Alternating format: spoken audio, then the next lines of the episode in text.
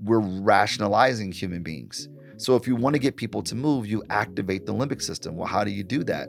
You start with the soul and end with the cell. You start with the emotional, you start with the evocative, you start with the things that resonate in people's uh, affects, that make them feel a thing. And then you close with the rational. This is Brand Story, a podcast featuring in depth conversations with leaders, marketers, and brand storytellers about their professional journey and the impact they are making on the world around them. Welcome to the Brand Story podcast. I'm your host, Steve Gilman, and my guest today is Dr. Marcus Collins.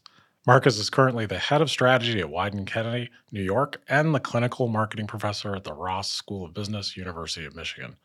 He is also the author of the best selling book, for the Culture, which examines the influence of culture on human behavior and how everyone from marketers, leaders, and activists can leverage culture to get people to take action. Hi, Marcus. Welcome to the podcast. Hello, hello. Thanks so much for having me. Yeah, absolutely. I want to start out just a little by talking about your very unique journey. I don't think I've met someone or heard of someone with a background like yours. And reading your book, I realized that I don't think anyone else could have written this book but you. Well, that's a blessing. Thank you. Uh, it's been a long and windy road, man. I tell you. Yeah, sure has. So you started out studying engineering, and then Yeah, somehow from that got into digital music and did digital strategy for Beyonce. Can you just kind of unpack that for me a little bit? Sure. You know, I grew up in Detroit, born and raised. And I always start there because I feel like that's I'm a product of the city. And growing up in Detroit, you know, if you did well in math and science, you're going to be an engineer, like full stop. That was the expectation. So I studied engineering, and I thought that polymers were pretty cool. I thought the plastics and carbon chains were, were were interesting. So I decided to be a materials engineer. So I went to the University of Michigan, uh, which I would say I was, I was interpolated to go to, as imprinted on me at a very early age. So I went to University of Michigan, studied materials engineering, and you know, the first year I struggled honestly. Um, I remember going home after my freshman year saying, "Mom and Dad, I don't, I know if I want to be an engineer." And my parents say, "Well, wait till you get to your major, like that, you'll love it." My mother's an academic, so I trust her. Okay, okay. You know, she said, "Wait till you major, you'll love it." Okay, mom, I'll do that. So I go back my second year, and uh, Steve, I didn't love it. Weren't built for it, huh? Yeah, you know it, what it was. It's like I thought it was interesting. I just wasn't that interested. I thought it was like it was it was fascinating stuff, but I just didn't, couldn't see myself doing it for the rest of my life. At least uh, in the context in which I thought you know materials engineers uh, practice. So I took some music theory courses to offset my not so uh, my not so great GPA, and I fell in love with major sevenths. Wow. How about that? I used to play piano in church, and I sang Yeah, in yeah. choirs, and I loved Boyz II Men. So like I, I, I- you know, I was really into music, but it was always a hobby. It was always sort of an extracurricular activity, and took these music theory courses, and I said, "Oh my goodness, this this is what I want to do." And it was my first time that I can remember as an adult being excited about learning, and I was like, "This is the thing for me." Um, and I went home after my sophomore year, said, "Mom and Dad, I know what I want to do for a living." They go, out with it. They're, they're excited. And I go, I want to be a songwriter. They go, Oh, no, you don't. that is not true. Not well received. No, not even close. Um, and uh, it wasn't a very, it wasn't a very productive conversation. I'll tell you.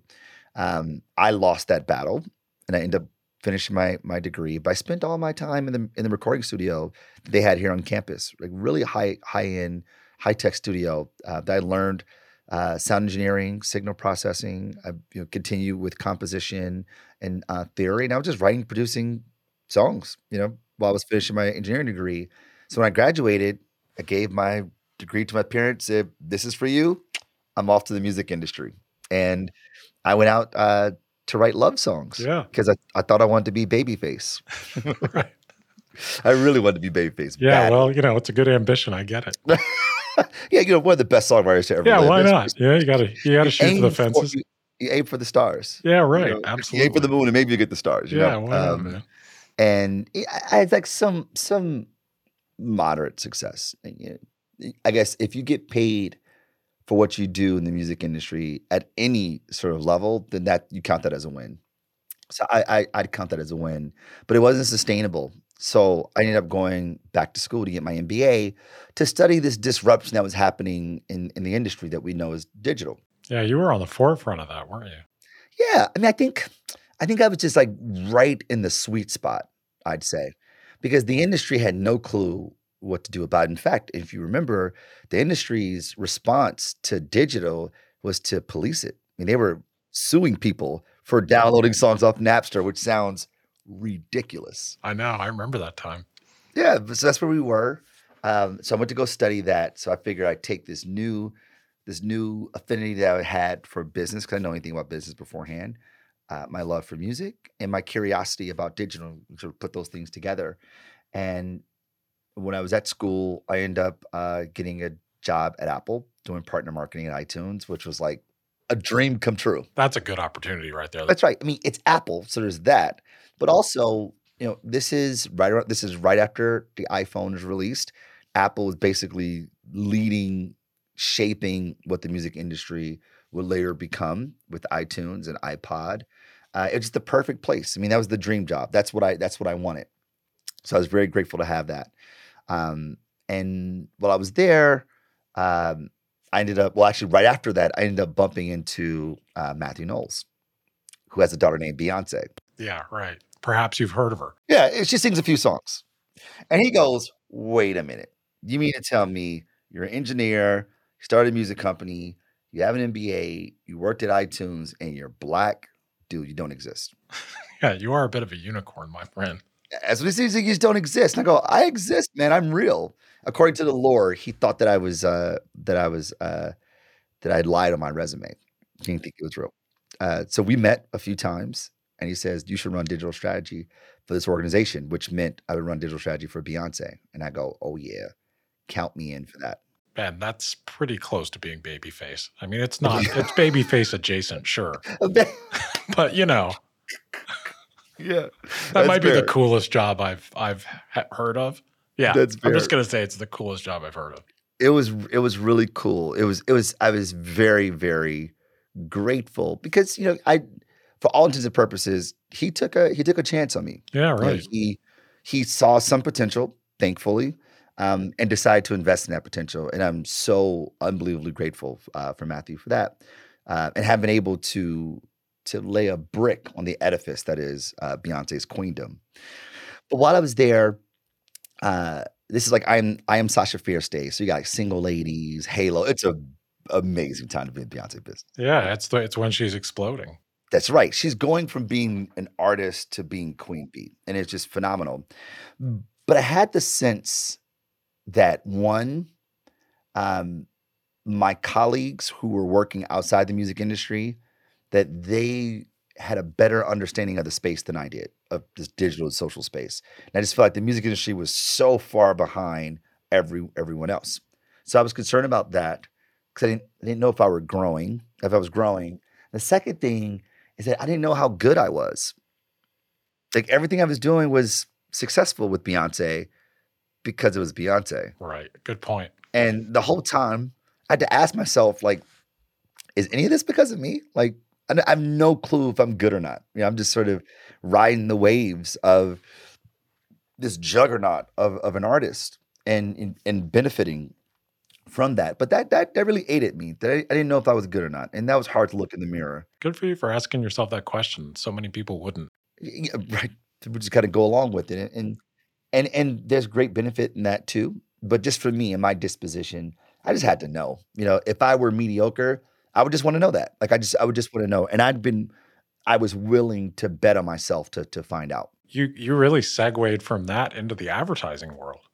So you really right. did dive in trying to understand not only this whole digital space, but how to influence people for real in it. So you I think you fully embraced what you were doubting, i sure did you know, from your early success, didn't you? there's one thing about me that i would say that maybe it's a, the gift and the curse i don't know but when i decide to do a thing i get very myopically focused on it and i'm sure it drives my parents crazy i know it drives my wife crazy but like i just i just focus tunnel vision um and i felt like advertising was the best place to be because they were very prolific with regards to putting things in the world and that's when i was really uh I was really motivated by putting things in the world, whether I was a songwriter or a, a marketer.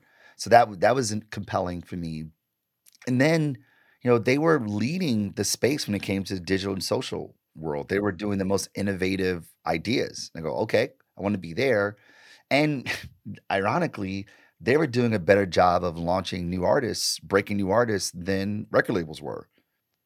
And I felt like that was just the right thing. And if I'm going to be honest with you, uh, the show Mad Men was Yeah. pretty popular at the time. Right. And I was like, It's Todd contagious. Draper's an interesting guy. I mean, Right. set aside the womanizing and Yeah, the right. alcoholism and the excessive smoking. Yeah. I could be that guy. Yeah. There's something about the advertising and marketing world too, where if you're fascinated by human beings and by That's right. behavior, which you certainly are, having read your Yeah. book, Hmm. you know, the, the if you if you're immersed in culture and im- immersed in music That's and right. these things that are so emotional to people, yeah, then being in advertising or being in marketing, you're sort of on the cutting edge all the time. That's right. of trying to use this material. So, how did you segue from that? Because you're, but by the way, the combination of your skills is so fascinating to me. Then you rejoin academia, and then So- what? Because this so is I'm- I'm- crazy. I'm in the world of advertising and I'm at a pure play social media agency learning the tools, learning the technology, which was amazing. It was like boot camp for social, which was awesome. And while I was there, I met a gentleman named Steve Stoute, who was a record label executive. Uh, used to manage like Kid and Play and Nas and Mary J. Blige, uh, the Track Masters. Like he was just very, very, very influential uh, in the music industry. And he went to go start a record label with his friend Jay Z and uh, his mentor Jimmy Iovine. Uh, and his agency was all about helping brands thrive in contemporary culture. And I go, that's the thing. That guy. I want to be wherever he is. That's where I want to be. And he asked me to come over to build his social practice. I go, bet I'm there. And I do that. And I think that was probably the biggest inflection point I had in my career going there because the focus on culture was very clear, but it also was quite revealing because I had no clue what culture was. I use that language. I say it all the time. When you get our ideas out in the culture, what's happening in culture, our, our ideas need to be informed by culture. It's culture, culture, culture, culture, culture. We all used the word, but didn't have a very good understanding of what it was. And that was a problem. Like I, I felt sort of like a fraud that I'm talking about these things in these abstract nature and I'm talking about how important it is how influential it is. But if you asked me and four other people to define culture, you get 50 different answers. And that's a problem. Yeah. And man, I think you're the only person, maybe brave enough or with the most unique experience to try to explain it. And I think you've done it very successfully in your book. And I, you have a quote that is one of my favorite things about culture. You say, trying to explain culture is like trying to explain water to a fish. That's right. It's hard. It's so hard. I love that. Oh, thank you. I mean, it, it's it's omnipresent. It's in everything that we do. It's so it's so esoteric and abstract, yet its manifestations feel so tangible and so real that it's a really difficult thing. And you know, one of um, the, the the godfathers of cultural studies, a gentleman by the name of Raymond Williams, you know, he argued that culture is one of the the top three hardest words to define. I mean, he wrote an entire book just defining culture uh, because of just how hard it is. And so, you know, I, I didn't give myself, I didn't beat myself up too much about it by not having the nomenclature once I started digging into the literature. But I certainly was focused and motivated to get to some language that was both digestible and actionable. And that's and that's sort of what got me into academia, understanding human behavior. And the more I understood human behavior, the better the work got. Right. Of course. And the better the work got, the more curious I came about human behavior. And that's been my career for arguably the last decade is having one foot in academia, one foot in practice. Because as I rigorously interrogate what we know about people, I use that to inform what we put in the world. That's that is a magic combination. You know, being able to have a foot in both those worlds so that you can do research and you can have the time to study and think and then also apply it and be a practitioner at the same time. I feel very fortunate. Yeah, you've landed in a rarefied space, my friend. That's pretty cool. I feel very fortunate because I get to learn from people who are just so so much smarter than I am, and I get to be a part of the discourse and and hear them debate and interrogate these ideas with like with great precision. And I go, oh man, I never thought about that. And they say, well, they'll they'll they'll quote scholars, and I go, I need to go read their stuff. And as I read their stuff, uh, I'll go into the practicing world, and I would hear us use these, you know, these abstractions. And I go, what are we saying here? Like, let's get better language. And then I would learn from my peers on the practicing side because they're just really good tacticians. You know, they're just really good at the the execution of things. And I'm, so I'm learning how to execute and learning how to concept. And I and if if, if anything novel that I bring to the table is just connecting the dots between the two. Which is so important and so useful because sometimes academia, I mean, the usefulness is there's no question, but it's hard to make it practical. Yeah. You know, you, you get thinking and then you're a practitioner, you're a practitioner, you're in a world that's moving very fast, that has a lot of demands, financial demands, success demands, metrics, all these things. So making it practical, making theory practical is unique to the situation, it's unique to the personalities, it's unique to the brand, it's unique. So yeah, I think that's you're very uniquely suited to bring those two things together. I think that's so cool. So let's talk about your book a little bit. It's behind you. I love your background, by the way. I, I love when I talk to a marketer because that's beautiful. That's a beautiful thing behind you right there. Thank you so much. I love it, man. and so your book for the culture, and I, I think the subtitle for your book, the power behind what we buy, what we do, and what we want to be. Usually the, you know, you get the shorthand, everyone says for the culture when they're talking about the book. Man, that is an accurate statement. Your subtitle for this book is so accurate and it's it's really how you're making it useful for everyone. And like we talked about, I think marketers throw this word culture around like crazy. That's right. And it's really hard to unpack it. Do you want to take a shot? I know you have many different expectations. Can you teach us a little bit about what culture is and how we apply it? So, my theoretical repertoire sits mostly in sociology. So I have a bias towards a sociological uh, view of the world. So I think about culture through a Durkheimian lens. So it's Émile Durkheim, one of the founding fathers of sociology. He talks about culture as a system of conventions and expectations that demarcate who we are and what people like us do. Right? There's a system of conventions and expectations, and those things uh, are manifest as the beliefs, the our collective understanding of truth, of what is true, uh, the beliefs and ideologies, the stories we tell ourselves. And then there's a shared way of life, the artifacts, behaviors, and language that's normative for people like us. And then the way we express ourselves through cultural production. This is music, art, literature, uh, film, and brands and branded products. And the alchemy of those systems or system of systems uh, represent our culture. And if you take it one step further, uh, Raymond Williams, who I mentioned earlier, know, he would talk about culture as a realized signifying system.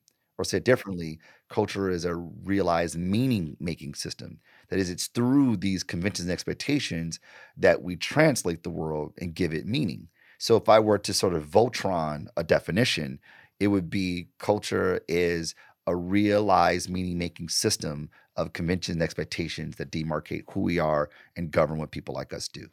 Wow, man, that is just that's so powerful. It seems like a simple sen- sentence, but it's so powerful. Took me a lot of years to get there. Man, I bet because that one I've read. I've read your book and I keep rereading sections of it because it's like culture is like an onion. I mm-hmm. mean, you have culture inside a company you work where you have certain That's phrases right. and certain behaviors right. and certain things you say to each other. If you come into a company, you don't know those buzzwords and the cool things people say, that takes you a while to be part of the culture. That's right. And that's like, like micro, an outsider. Yeah, for an outsider, that's like a microcosm. Then that's right. You move from population to population, subculture to subculture, interest to interest. You know, people that are into NASCAR are a culture, and people that are mm-hmm. into hip hop are a culture. That's right. Yeah, and inside that is, you know, 10 layers of onion inside that. yeah. You know? And, and, and what I think is so powerful about having language to describe these things is that when you are in an organization and you just don't feel like you fit in, and you go, I don't know, I just don't, I just don't feel like I belong here yet. I know people, and I have friends, but I don't feel like I fit in. Like that's a pretty isolating experience, and like, and you don't feel like you have very much agency because you can't pinpoint what the thing is. But if we take um, a, a construct to define unpack culture, we can say, okay, I know what's missing. Like I don't understand the language, or the artifacts. Like I, don't- I don't, I don't, I don't understand the artifacts, or I don't know like the the rituals, the social norms, the unwritten rules. So you could say, all right, I need to figure this thing out, or you may deduce that you just don't share the same beliefs, and then you go, mm-hmm. maybe I shouldn't work here at all. So the idea of having an understanding of culture just provides agency. I think that's the most powerful thing to have agency to make decisions about how you want to navigate the world. And when I think about my career as we started, you know, I, I- studied engineering because I thought that's what you're supposed to do. Those were the expectations of people like me. And my parents, they were doing what they thought they were supposed to do to be good parents, to push me into a career that's going to have a higher probability of success, right? So we all, my parents and myself, were being influenced by culture. And since we didn't have the language to describe what was happening, they were probably like, our son's an idiot. And I was saying, you know, like, my, my parents are bugging. My parents just don't get me. And we were out of sync because we didn't understand each other and we didn't have the language to describe what each of us were experiencing. Yeah. And I love how you describe culture, you know, because culture is so multifaceted and we may be part of a few different cultures Yeah. while we're part of a larger culture. And there's reference points for our culture as Americans versus the Japanese or whatever. But I love you have a phrase, and I might butcher it so you can say it better. But, you know, people like me do things like this. That's right. And I think that's so fascinating because as a marketer or as someone who's trying to move people in any way, where you're trying to persuade people, get them to think something, get them to believe something, buy something, then you really need to understand what they care about, what language they speak. That's right. That's right. Which requires us understanding who they really are, not the labels that we affix to them, right? Like this isn't about a collection of labels, it's about a collection of people who abide by a meaning making system that governs what they do, whether they're aware of it or not. You know, because of what they consider to be normal or expected of people like them, they're going to behave a certain way. But if you don't know who they are, then you won't understand the expectations. Absolutely. 100%, man. And I think, you know, one of the things in our company is that we pride ourselves on is just endless curiosity. That's right. about people, how they behave, you know, different kinds of art and culture and anything. And I think to be successful as a communicator, to be successful in marketing or advertising, you almost have to be a sampler of different cultures and passionate about what's not, even if it's not your culture, you have to be somewhat enamored and fascinated by it. Because even the customs of like cosplayers is cool to me, Yeah. you know? I mean, that's the one thing that I feel like I don't know how to teach is curiosity. And that's what I get most excited about when it comes to teaching students and being in an organization. It's curious people. Like I'll hire a curious person before someone who is extremely skilled but has no curiosity. Because the person's curious, they're going to they're to go find out. They're going to learn the skill to get better. They're going to do they're to keep going and and their growth trajectory is always going to have a, a, a higher slope than those who are just either naturally great or are well practiced because they're only going to go as far as their skill set will take them and hopefully you know by osmosis they may get better but the people who are curious they're going to they're to push themselves forward now that's that's a bias i have and i do have that bias towards how i hire um, more more so th- than not and it's also the bias I have in the classroom. Those are the students that I gravitate towards, the ones who are who come after class and go, "I heard what you said, but it makes me wonder this. Does that change that?" And I go, "Oh, let's talk. Yeah. Like let's talk." And and I feel I feel like it's th- because that kind of potential you could pour into, and this gets me really excited. Curiosity. Me too, man. I think that, you know, curiosity can you know, like combined with empathy, the ability to execute and feel real empathy for others and not judge others. You know, I think those two things are are the sweet spot of anyone in our industry. That's right. And I think it was even. I could not agree with you more. Could not agree with you more. But also just makes us better human Yeah. beings too. Hell yeah. Like fancy that. it's like not only are we better practitioners, they'll become better humans when we say, "Oh, like the way I see the world is just the way I see the world." Right? And that doesn't mean that you abide by the same meaning-making system. So then I go, I wonder how Steve sees the world. Let me go find out about him. Uh, and it's just goodness gracious, it just makes for just a far more I wouldn't even call it tolerant, just a far more civil place to be, whether it's society, organization, uh, or the way that we interact with, with consumers as brands. Yeah, and you embrace, you know, other people's points of view much easier. You hear right. people instead of not hear them. I had Yeah. Patricia Corsi on the podcast, and she's the global CMO for Bayer. Oh yeah. And her advice to anybody young that's a marketer was go travel, meet other people. If you can't do it in person, do it virtually. You know, have other experiences. And, you know, I just thought, you know, it's a little bit of a different way to say what we were just talking about is you have to get a sense for what other people are going through and their struggles and what they care about, what language they're speaking emotionally. Yeah. And I think when you do that, you learn about yourself. Oh, hell yeah. You know, when I was in my songwriting days, I went on tour with um, the most interesting thing I felt like I've ever done. There was a they're based here in the states. They were an Islamic boy band, Oh, cool.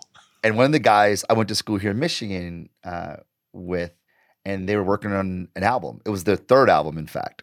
And he goes, "Yeah, you know, we're kind of a big deal overseas, and working on our third album." I'm like, "Sure, whatever," you know. And he's like, "You know, can you help us write some some songs?" And I'm like, "Yeah, sure, great. You know, I, I'm I'm a songwriter. This is what I do."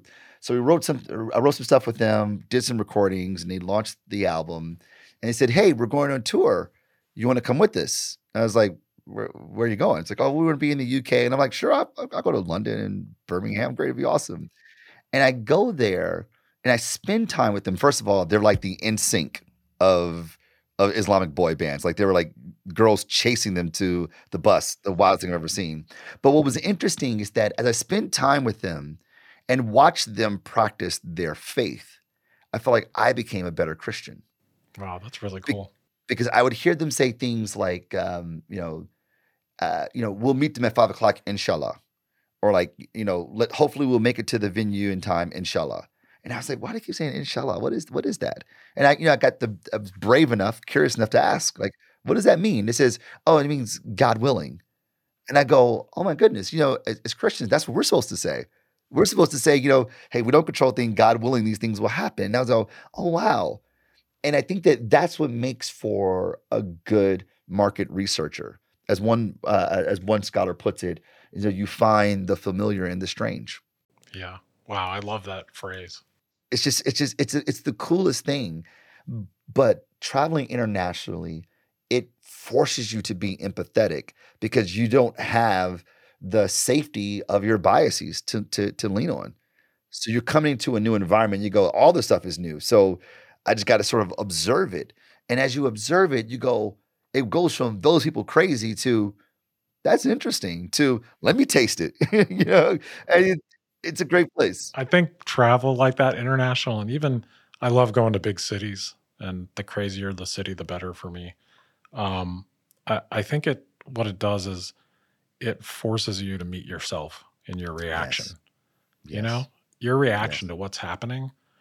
You know, I sort of developed this phrase that I use now that when I travel, and you know, you'll notice yourself saying, I like this or don't like it. And I just say to myself, well, that's happening.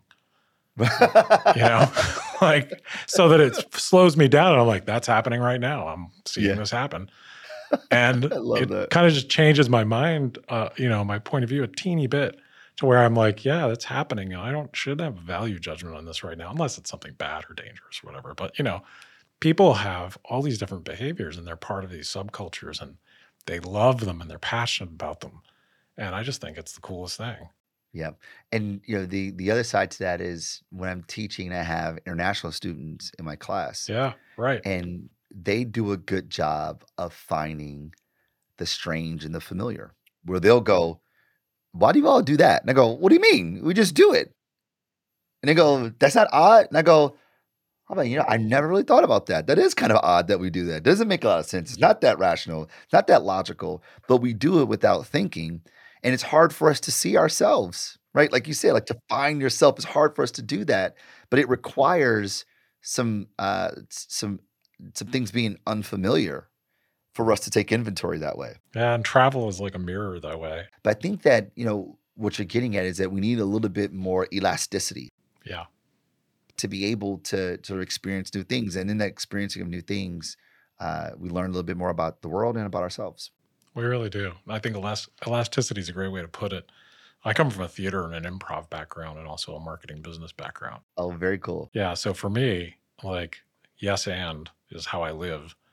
And wanting to, you know, see the possibility is just how I operate. You know, I think it's so so fascinating about that. Um, I've I'm I've become fast friends with Kelly Leonard, who the executive director of Second City and wrote the book Yes and. Yep.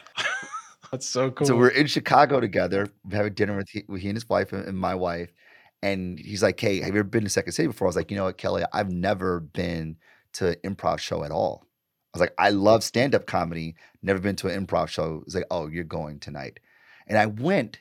And it was the most fascinating thing because as I'm observing it, and I'm observing this, like I could tell that it's they're they're they're creating new things on the spot. I almost felt I almost felt the tension for them. Unbelievable. I've never experienced that before. I feel like in my listening to music, I'm like, all right, you know, win me over. like, you know, wow me, you know. And even though I know the audience plays a participatory role in music performance, but it's usually like it's a volley. I'm responding with my energy, and then you respond to me. But eh, when it comes to improv, I just feel like there's so many nodes in that network that makes it work that I felt like I was on stage just as vulnerable and naked as they were. It's the most fascinating thing. So when you say you come from an improv background, I can only imagine how you see the world as a marketing practitioner because of the complexity and the amount of dynamism associated with that art form. It's pretty cool. Absolutely. man. it's influenced everything I've done. Like I spent 20 years actively doing performing improv and teaching improv. And I just love it. And I think it it really just gets you in touch with how emotional human beings are. Because that thing that you talk about that audiences go through with improv shows is different than what they go through in any kind of presentational theater. And I've directed a ton of plays because they know it's happening right that second. So they are their energy is part of it. So their response changes the action, and their the action changes their response, and it becomes this strange speed emotional communication between the audience and the performers. It's just nuts, man. It's a nutty space to be in, and I think that you know, while I was reading your book, I was reflecting on that a lot because you know, improv and performers and people that do that is kind of a culture. It's a subculture. People who love to go see it have a little bit of an affinity for it. And It becomes kind of a bit of a culture. Theater people are certainly a culture. And it made me start thinking about emotional decision making. And there's something you said in your book that it's a phrase start with the soul and end with the sell. Yeah. Dude, can you unpack that a little bit? Because there's a few things you say in your book that I was just like reading it and I like out loud, I'd be like, damn, that So was I- one of them. so that that that line comes from a guy named C.C. Chapman. He's a professor at Babson College, um, and and the idea is that what gets people to move is not the rational; it's the emotional. Right? If you look at the biology of decision making, the limbic system, uh, that's where the amygdala, the hippocampus, uh, is is is uh, located, and they are the stores of memories. They're stories. They're stores of these memory structures that we have that are quickly evoked when uh, they are catalyzed. Yeah. And what we know of the of decision making is that our feelings are associated with the same part of the brain as our behavior. And we know that intuitively because we call that intuition. I just felt it in my gut. I just felt it. It didn't feel right, so I didn't do it. It felt like this was the move, so I jumped.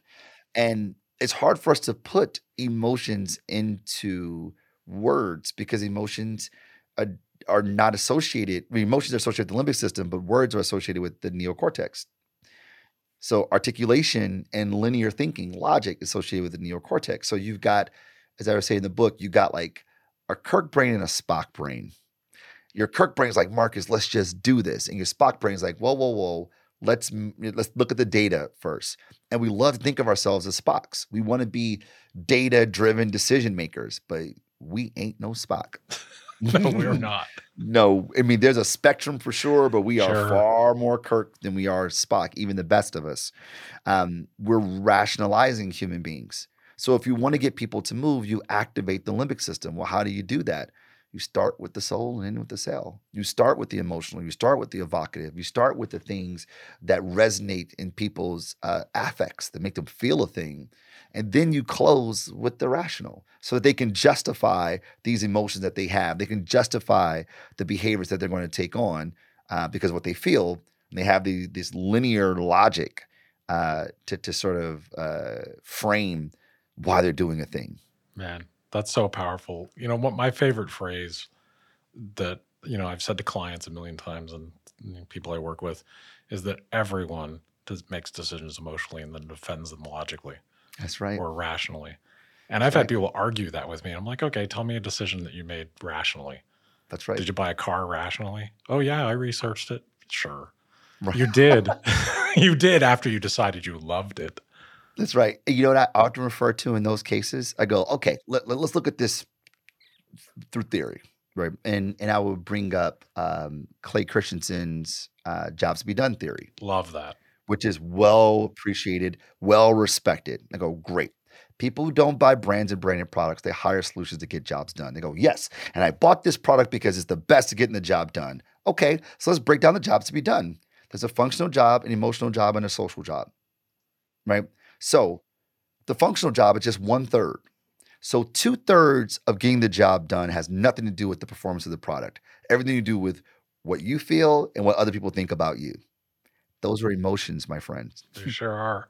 Like, so yes, the product has to be parity. Yes, the product can't be trash for sure. But 66% of what's driving this thing has everything to do with what's inside of our hearts and our minds, which is all in our minds.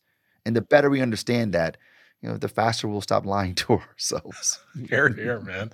And also, if there's ever an argument between those three factors in making a decision, we all know who wins. Absolutely. I just wanna. I just gotta have it. Yeah, I just gotta have it. I know it doesn't make sense, but uh, I gotta. I just yeah, we- we- gotta we, do know it. that. We know that. So, your journey into academia, I think, has really informed your career as a marketer.